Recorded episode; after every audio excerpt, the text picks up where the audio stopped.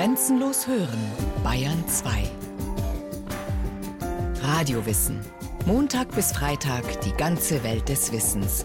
Kurz nach 9 Uhr und 15 Uhr.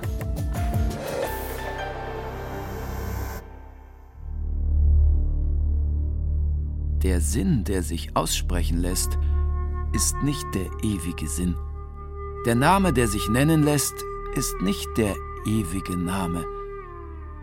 Nichtsein nenne ich den Anfang von Himmel und Erde.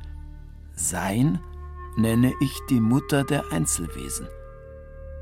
Darum führt die Richtung auf das Nichtsein zum Schauen des wunderbaren Wesens, die Richtung auf das Sein zum Schauen der räumlichen Begrenztheiten. Beides ist eins dem Ursprung nach und nur verschieden durch den Namen. In seiner Einheit heißt es das Geheimnis. Des Geheimnisses noch tieferes Geheimnis ist das Tor, durch das alle Wunder hervortreten. So beginnt das Tao Te King, das berühmte chinesische Buch vom Sinn und Leben, das dem sagenumwobenen Gelehrten Laozi zugeordnet wird, der vor über 2000 Jahren gelebt haben soll. Der sogenannte Daoismus ist eine einflussreiche religiös-philosophische Strömung und kennt das Tao Te King als wichtigste Bezugsquelle seiner Lebenslehren, die sich von allgemeiner sozialer Ethik bis hin zu Ratschlägen zur Ernährung, Politik, Meditation und Medizin erstrecken. Wenn wir heute die Neuerscheinungen auf dem deutschsprachigen Buchmarkt sehen, finden wir jedoch nicht nur die klassische Übersetzung des Tao Te King vom deutschen Missionar Richard Wilhelm, sondern hunderte von Titeln über das Tao oder das Dao. Doch gerade diese Fülle an Angeboten verstellt oft das tiefere Verständnis.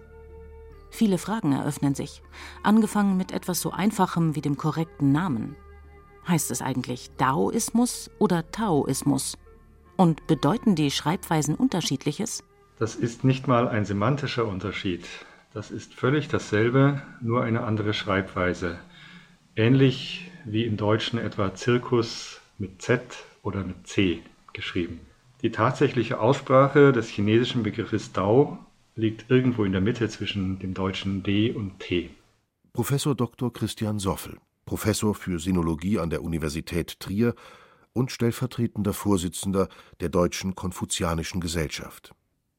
Der Daoismus gilt als eine der drei großen religiös-philosophischen Strömungen Chinas neben dem Konfuzianismus und dem Buddhismus. Wenn wir diese drei Strömungen betrachten, erkennen wir Gemeinsamkeiten in der Philosophie über das Sein und den Sinn des Lebens, aber auch Unterschiede. Worin bestehen denn die Unterschiede? Es gibt folgende Unterschiede zum Beispiel zum Buddhismus. Der Daoismus ist anders als der Buddhismus, der aus Indien importiert worden ist, eine echt chinesische Philosophie. Es gibt auch andere Unterschiede zum Buddhismus, zum Beispiel bei der äußeren Ausgestaltung, auch bei der Art und Weise, wie sich Taoisten kleiden und geben. Taoisten kann man an den langen Bärten zum Beispiel erkennen und Haaren. Auch die Essgewohnheiten sind anders denn Taoisten ist es nicht untersagt, Fleisch zu essen. Es gibt aber philosophisch erstaunlich große Ähnlichkeiten, trotz der verschiedenen Ursprünge. Zum Beispiel ist ihnen gemeinsam der Bezug auf das Nichts, Meditation, Passivität, eine gewisse Weltabgewandtheit und auch eine bewusste Verwendung logischer Widersprüche.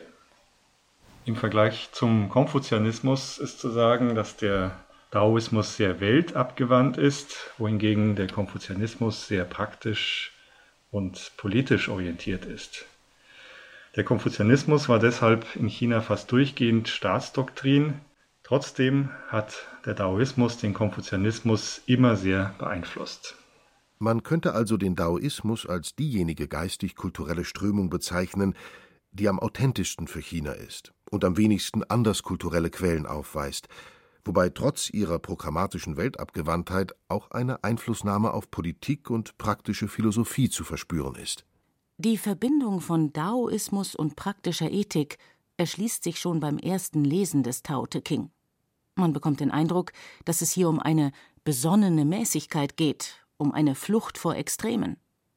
Was wiederum nicht nur als Verhaltensanweisung zu verstehen ist, sondern viel über die Vorstellungen des Kosmos aussagt.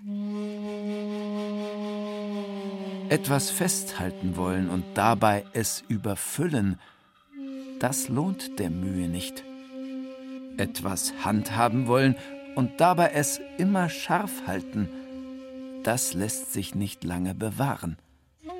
Einen mit Gold und Edelsteinen gefüllten Saal kann niemand beschützen. Reich und vornehm und dazu hochmütig sein, das zieht von selbst das Unglück herbei. Ist das Werk vollbracht, dann sich zurückziehen. Das ist des Himmels Sinn. Ist der Daoismus nun eine Religion, eine Philosophie, ein ethisches System oder alles zusammen? Der frühe Daoismus hat eher philosophische Züge und wird deshalb oft philosophischer Daoismus genannt. Etwa ab dem ersten, zweiten Jahrhundert nach Christus nahm er allerdings zunehmend religiöse Besonderheiten an und viele nennen ihn deswegen religiösen Daoismus, wobei dieser religiöse Daoismus jedoch weiterhin philosophische Elemente besitzt. Aus diesem religiösen Daoismus entwickelten sich später Ideen zur Unsterblichkeitswerdung. Das ging im Mittelalter so weit, dass man mit alchemischen Methoden versuchte, Unsterblichkeitspillen herzustellen. Später wurde aus diesem religiösen Daoismus dann eine moderne Kulturform, die sich zum Beispiel zeigt in Atemtechniken, bekannt ist das Qigong. Auch die chinesische Medizin ist daoistisch beeinflusst und es geht bis hin zu den Kampfkünsten. Der zentrale Begriff des Daoismus und zugleich sein Namensgeber ist das Dao, übersetzt der Weg oder auch in der Übersetzung von Richard Wilhelm der Sinn. Sinologen, China-Forscher halten den Begriff Dao aber für unübersetzbar, da er zu tief in der chinesischen Philosophie verankert ist und für westliche Leser zu viele Assoziationen weckt, die nicht mit seinem ursprünglichen Sinn zu vereinen sind. Das Dao ist aller Dinge Heimat, der guten Menschen Schatz, der nicht guten Menschen Schutz. Der Weg im Daoismus, auf Chinesisch genannt Dao, ist das zentrale Konzept überhaupt, deswegen auch die Bezeichnung Daoismus. Nach Laoze ist das Dao sehr schwer zu beschreiben. Es ist wohl so eine Art Naturgesetz, welches alle Dinge lenkt und gemäß dem sich alle Dinge wandeln. Wir Menschen sollten diesem natürlichen Dao dann folgen und man sieht, dass es im Daoismus nicht um einen Weg irgendwo hingeht, zum Beispiel einen Weg zu Gott, sondern es geht um den Weg an sich, um dieses Dao. Das angebliche chinesische Sprichwort, der Weg ist das Ziel, findet sich so wörtlich übrigens nicht in den traditionellen chinesischen Quellen. Bei Laozi finden wir aber eine ähnliche Formulierung, die heißt, eine Reise von tausend Meilen beginnt unter meinen Füßen. Das heißt also mit dem ersten Schritt. Das widerspricht so manchem Vorurteil.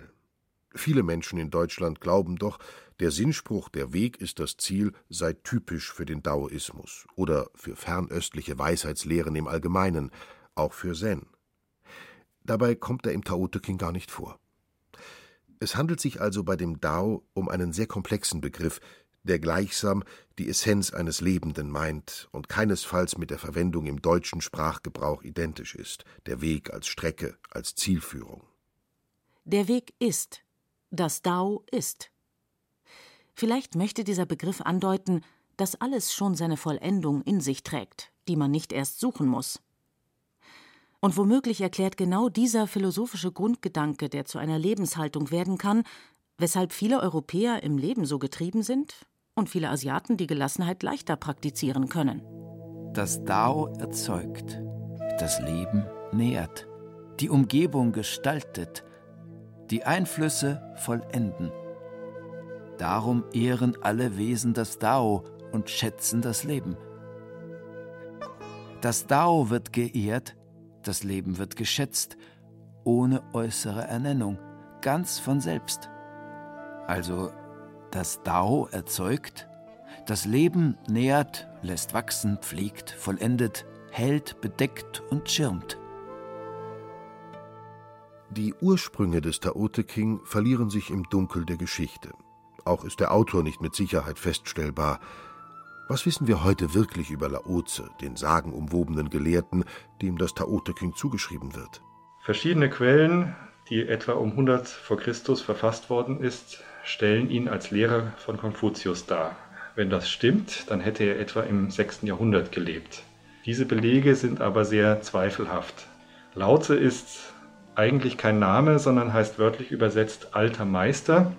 Deswegen kann es durchaus sein, dass verschiedene Weisheiten, die irgendwann mal irgendein alter Meister geäußert hat, später dann einer konstruierten historischen Person namens Laoze zugeordnet worden sind. Im Fall Laoze sind die geschichtlichen Quellen nicht eindeutig. Zwar scheint es eine Person mit dem Ehrentitel Laoze gegeben zu haben, der Kontakt mit Konfuzius nachgesagt wurde, doch das sechste Jahrhundert war von Grenzunruhen und Feudalfäden in China bestimmt, so dass Daten von Personen gerade aus dieser unruhigen Zeit schwerlich einzuordnen sind. Selbst wenn es die Person Laoze, so wie es die chinesische Legende will, tatsächlich gegeben hat, bliebe umstritten, ob wirklich alle Zitate, die ihr im Tao Te King zugesprochen werden, auch wirklich von ihr stammen. Letztendlich ist aber die Frage, ob es den Lehrmeister Laoze in der Art, wie die Legende von ihm berichtet, als Dozent von Konfuzius wirklich gegeben hat, von nachrangiger Bedeutung für die eigentlich zeitlos gültigen Aussagen des Tao Te King. Zur Geschichte und Herkunft des Tao Te King wurde viel geforscht. Christian Soffel, Professor für Sinologie an der Universität Trier. Es gibt zum Tao Te Ching sehr gute Textquellen. Wir haben etliche Originalmanuskripte, zum Beispiel ein Fragment aus dem frühen 3. Jahrhundert vor Christus und sogar ein vollständiges Manuskript von etwa 190 vor Christus. Es ist sehr kurze Kapitel enthält, welche in zwei Teile aufgeteilt werden können. Der erste Teil geht über das Dao, den Weg, und der zweite Teil über das Dr, die Tugendkraft. Wegen seiner inhaltlichen Attraktivität und wohl auch wegen seiner Kürze ist das Dao De Jing der am häufigsten übersetzte chinesische Text überhaupt. Und in der daoistischen Tradition wird er als ein heiliges Buch verehrt. Auch und gerade wenn dieser Text häufig übersetzt wurde, gibt es Streit um Worte. Die zentralen Begriffe des Tao Te King sind natürlich das Dao und das De. Man könnte diese Begriffe mit Weg und Tugend übersetzen.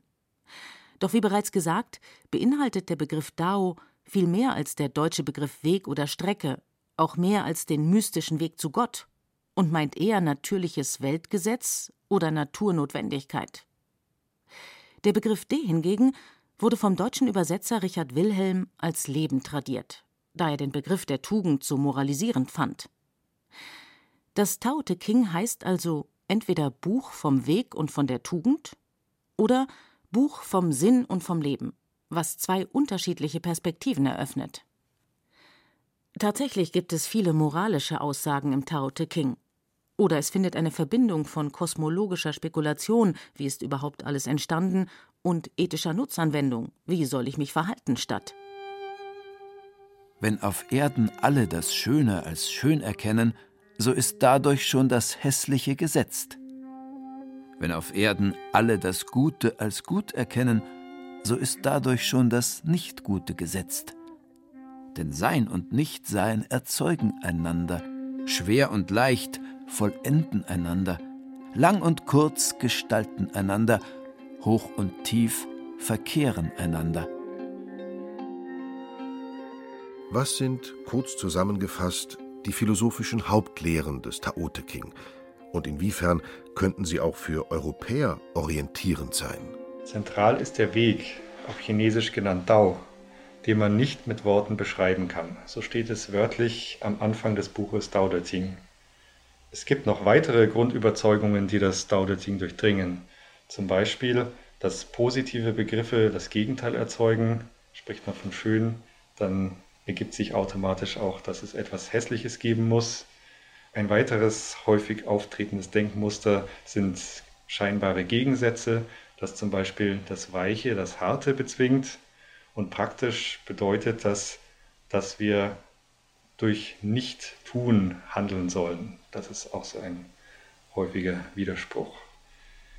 Interessanterweise finden wir im Dao De Jing sogar eine kleine Schöpfungsgeschichte, Es heißt, dass aus dem Dao das Eins wird, aus der Eins die Zwei und das führt schließlich zu den 10.000 Dingen. Es mag einen vielleicht überraschen, dass es im Dao De Jing nicht so sehr um persönliche Tugenden geht, sondern offenbar um die korrekte Staatsführung. Es ist ein Buch, welches Anweisungen gibt an einen idealen Herrscher.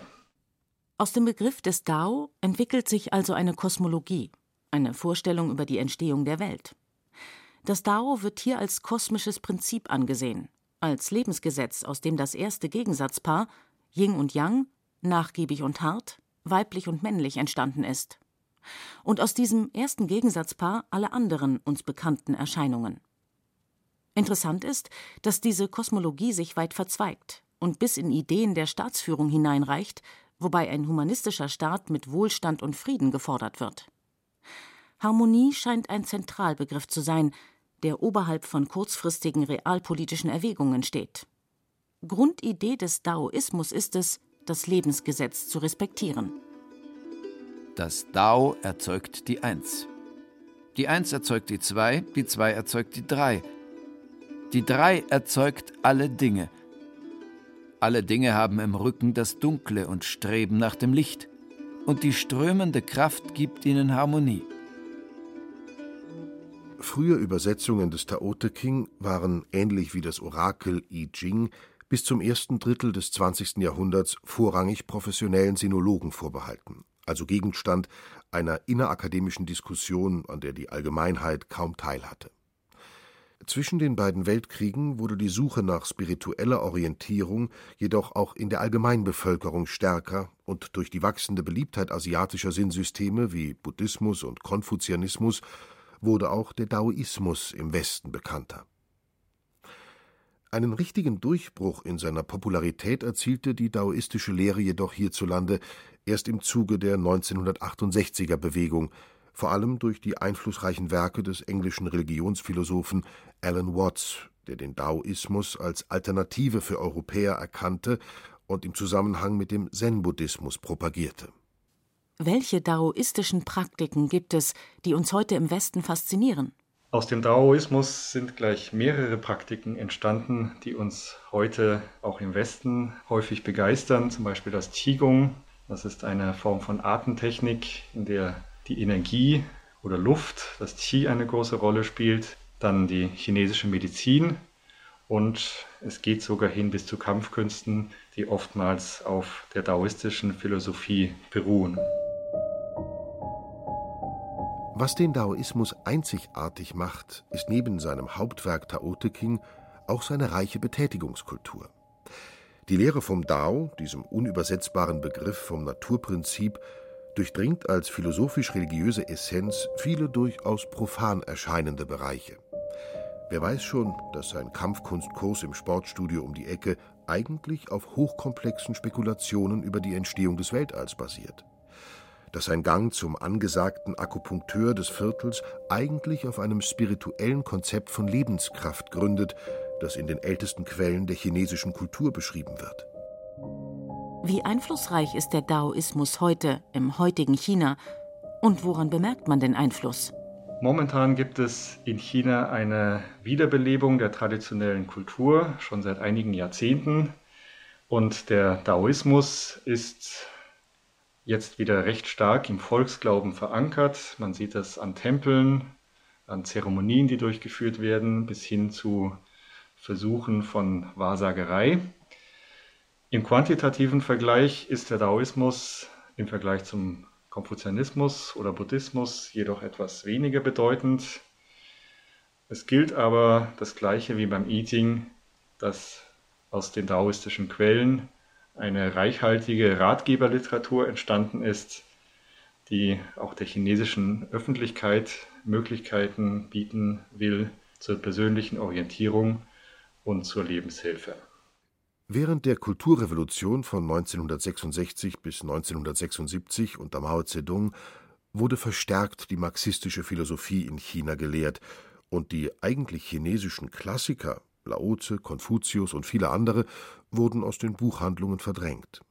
Seit etwa 30 Jahren gibt es jedoch, erst zögerlich, dann immer intensiver, einen Wiederaufgriff chinesischer Traditionen und der mit ihnen einhergehenden Philosophie, was auch zu einer Renaissance des Daoismus geführt hat. Es soll heute über 70 Millionen Daoisten in der Volksrepublik China, in Korea, Malaysia und Taiwan geben. Doch die Schätzungen sind nicht sicher. Zumal der Daoismus als gelebte Praxis weniger in der Öffentlichkeit in Erscheinung tritt als etwa Buddhismus und Konfuzianismus. Manche glauben, der Daoismus stelle eine Art historisches Reservoir dar, in dem Ansätze der ältesten chinesischen Philosophie archiviert sind. Vergleichbar vielleicht mit der Philosophie der Antike in Europa, die unsere moderne Gesellschaft zwar inspiriert hat, heute jedoch eine untergeordnete Rolle spielt.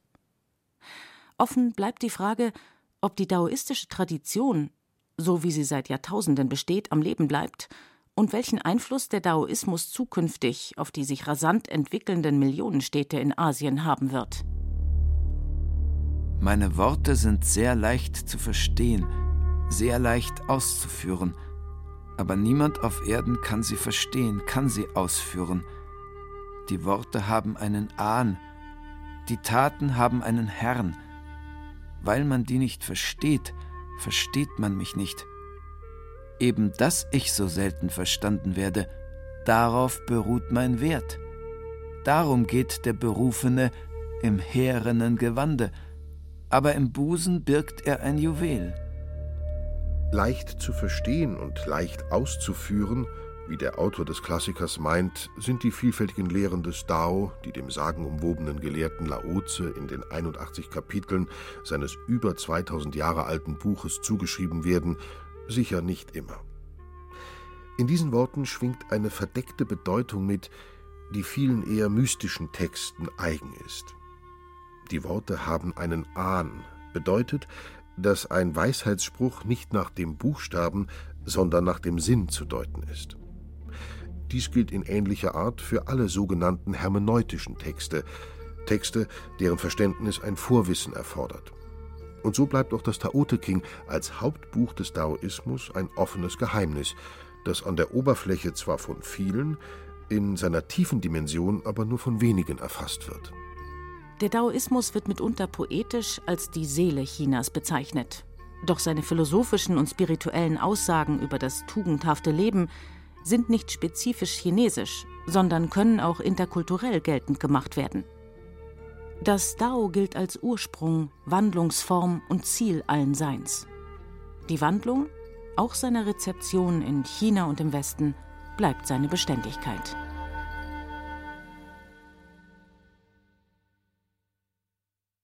Sie hörten Der Daoismus, dem Leben seinen Lauf lassen, von Claudia Dorchin. Es sprachen Katja Amberger, Stefan Wilkening und Burkhard Dabinus. Technik Regina Stärke, Regie Eva Demmelhuber. Eine Sendung von Radio Wissen.